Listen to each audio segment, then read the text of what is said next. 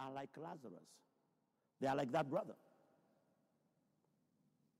And you turn around and ask God, why? And I've discovered every time you ask God why, He doesn't answer. Because He already answered in Scripture. You are why.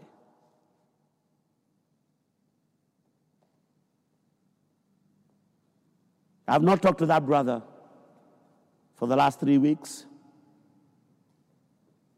but I will because I'm a shepherd. A part of me felt like I should pay his house rent and keep him in the city. But I discovered paying for his house rent, he will still need food for the children. He will still need transport. And I discovered I can't even afford because I also need support. I had to watch him wipe tears on his eyes as he told me, This is going to be hard for me, for my wife, and for my children, especially my children. He ended up saying, Especially for my children, to go and live in the village where they have never grown in. They'll be plucked out, disconnected from their friends, childhood friends. They have to go to the village to go and try to connect with kids. They have no common ground. But Lazarus, although he desired to feed, to be fed, the crumbs. Although Lazarus desires to be fed with the crumbs because of this bacterial infection that he had, or this viral infection that he had, like the landlord for my brother, the rich man never recognized that although you have souls, I'm going to be merciful to you. He told him, No, you sit out there. Whatever falls on the ground is what you are entitled to. But although Lazarus had dogs for fellowship, can I tell you something that is very weird? As far as my concerned, he had been lowered to the position of a what? Of a dog. The rich man put him before the souls, before the bacterial infection that Lazarus had. It's the first time I'm connecting this. Before the bacterial infection that got him the souls and the viral infection that brought him the souls that the dogs were licking. He had a smooth skin like you and me. He lived well. He dressed up well. And like that brother who thought the landlord would understand, and you, some of you are watching me who thought the banks will understand. The bank will understand. The credit manager will understand. And they have not understood up to today. Some wives have left their husbands because they tell them, You don't feed me, you don't feed my children, then you are not worth staying with you. They have gone. Others have left their, their husbands. Some of them have left because they say, one of them was saying, I cannot watch my children without food. Go without food, go hungry when I can't feed them, and I've fed them all these years. I can't watch my wife asking me, Where do we get food? Where, I just get, I, I'm going to go nuts. He said, I'm going to go nuts. I'm going to go mad. And he walked away. They even don't know where he is. Lazarus had a bacterial infection, probably a viral infection that brought him souls. But Lazarus chose the good way. Hallelujah. Lazarus chose the good way. He chose to stay on the crossroads and ask where the good way is. And he walked on that way with his God. He chose with his souls not to curse God. Why have you cursed God? Why do you think God has abandoned you? Why do I think has God failed me as his servant? The answer is no. He faileth not. Has God failed you? The answer is no. He faileth not. God has never been guilty of sponsoring a failure. And history has never judged God unfaithful or having sponsored a failure. God faileth not. Lazarus chose to stand on the good way, on the crossroad, and ask where the good way is. And he stuck himself on the good way. Today, I'm sent by God to come and remind you there is a way that seemeth right to a man, but the end thereof is the ways of death. Proverbs 14 12. And Lazarus chose. The rich man, as rich as he was, he chose the way that seemed right to him. But it led to death. Lazarus chose the whole way, the good way. No wonder the Bible says in verses 22. Let's read. So it was that the beggar died and was carried by the angels to Abraham's bosom. The rich man also died and was buried. Look at that obituary. Do you call them that? The life story. but we, we are all going for a funeral now for Lazarus. And verse 22 invites us to the funeral ceremony for the two. uh,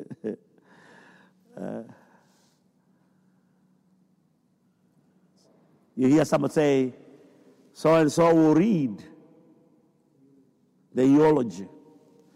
Look at the eulogy of Lazarus. So it was that the beggar died and was carried by the angels to Abraham's bosom. Look at the, the, the uncle or his business partner who read his eulogy. The rich man also died and was buried. Because there is a way that seemeth right to a man. The rich man chose the, the way that seemed right to him, but it was a godless life. It was an empty life. I used to attack people who are rich. I don't anymore.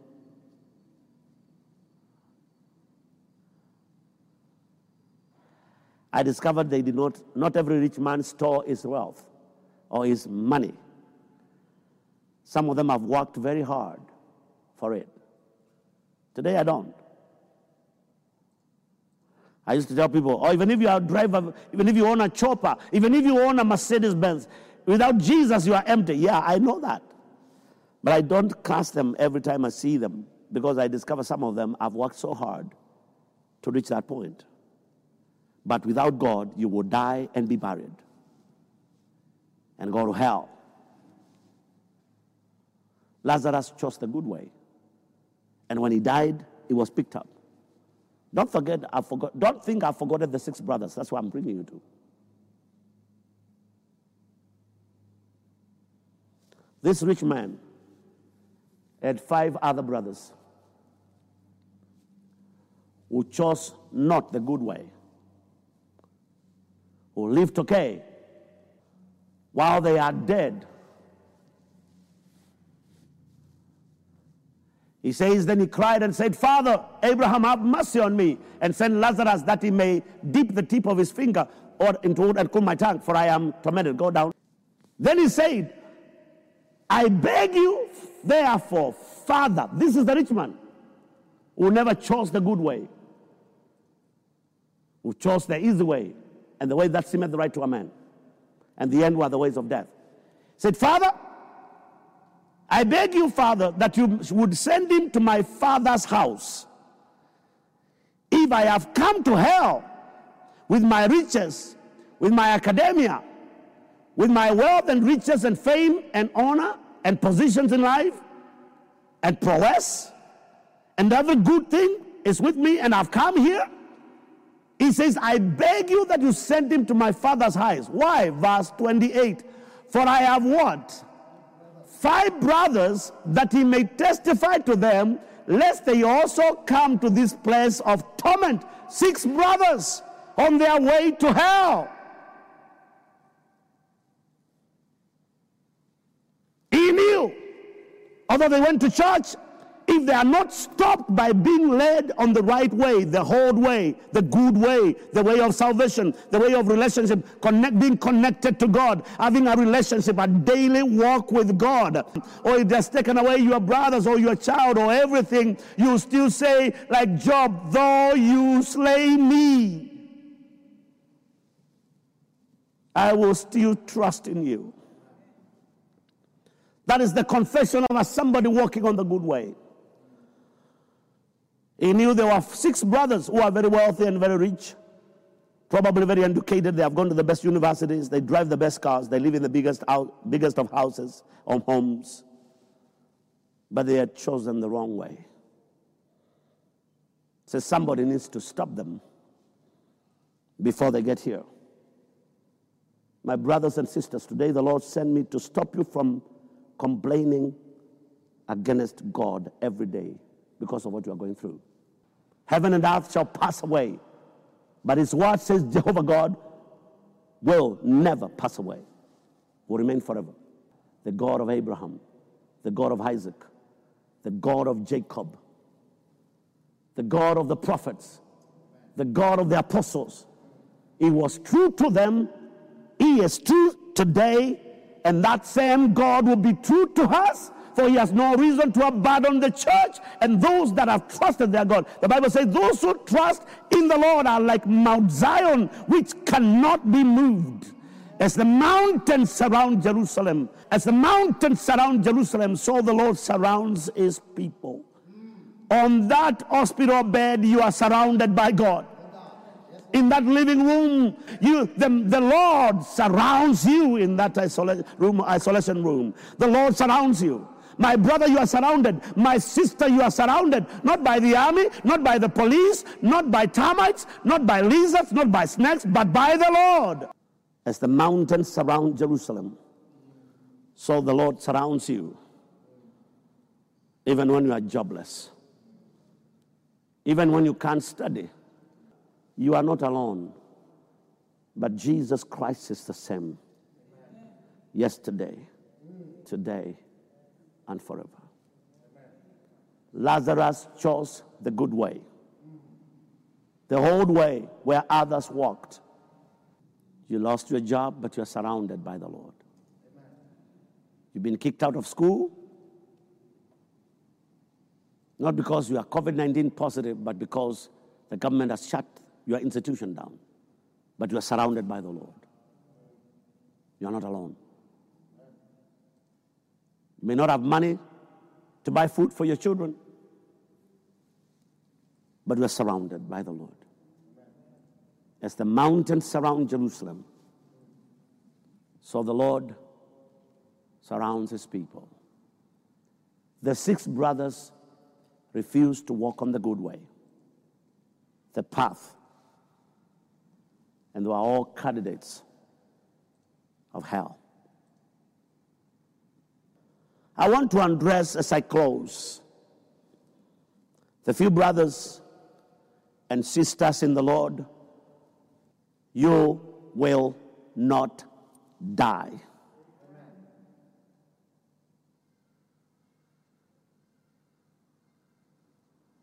The diseases of Egypt will not bring you down. A thousand may fall on your side,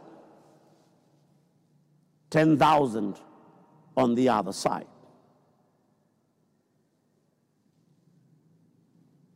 But I guarantee you, as a servant of the Most High God, you will not die. You are surrounded by the Lord. As the mountains surround Jerusalem, so the Lord surrounds his people. May you feel the embrace of God. I tell you the truth, and I was not lying to you before. There is one who sticks closer than a brother. May you feel the embrace of the King of Kings and the Lord of Lords, wherever you are. The Lord bless you. The Lord do you good as you stand on the crossroads and ask where the road paths are. The paths that Abraham, Isaac, and Jacob the path that the old, the Old Testament righteous men and women walked, the path that the apostles found, the paths that the prophets walked in, the paths that other brothers and sisters in this world are walking. And may you find peace and rest for your souls. Father, in the mighty name of your Son, Jesus Christ, I want to thank you for this message this morning. I know I just began this topic on standing on the crossroads. God, I'll be able to show to people that this is not the time to be bitter with God. This is not the time to complain against God or against the church. It is time to choose to be connected to this God, to send our roots deeper. Jehovah God, I pray that you will minister to your children, me beginning with me, the hope of eternity. And the boldness, give us the courage, the boldness of an eagle, and the courage of a lion as we walk in faith and confess victory, even at the face of defeat. Confess healing, even in the place of, in the place of sickness. Give us the boldness, again, as I interchange them, the boldness of a lion and the courage of the eagle bird. It fears nothing. The lion walks boldly in a game pack full of animals, bigger than it, some of them 10 times. But his boldness challenges them all. May you make us bold. Not because we are doctors, not because we are mighty, not because we are richer than anybody else, but because we serve a living God. And may you give us the courage to push on in you because you are God. For thine is the kingdom, the power, and the glory forever and ever. In Jesus' mighty name I pray. And everybody shout, Amen. And amen. Let's give Jesus a hand clap for his goodness. Let's give Jesus a hand clap. Oh my goodness, I feel blessed. I feel blessed today. I feel blessed by that message. I was listening to it as you are, as I was preaching it. Sometimes you think preachers uh, are recently uh, know what you know they are they, they, they, they don't need the message they preach. They are also children of God. And I was blessed. I was getting excited as I was preaching that message. That I'm surrounded like the mountains in surround Jerusalem. The Lord is there. I choose the hard way. I choose the good way. I choose to stand on the side of God.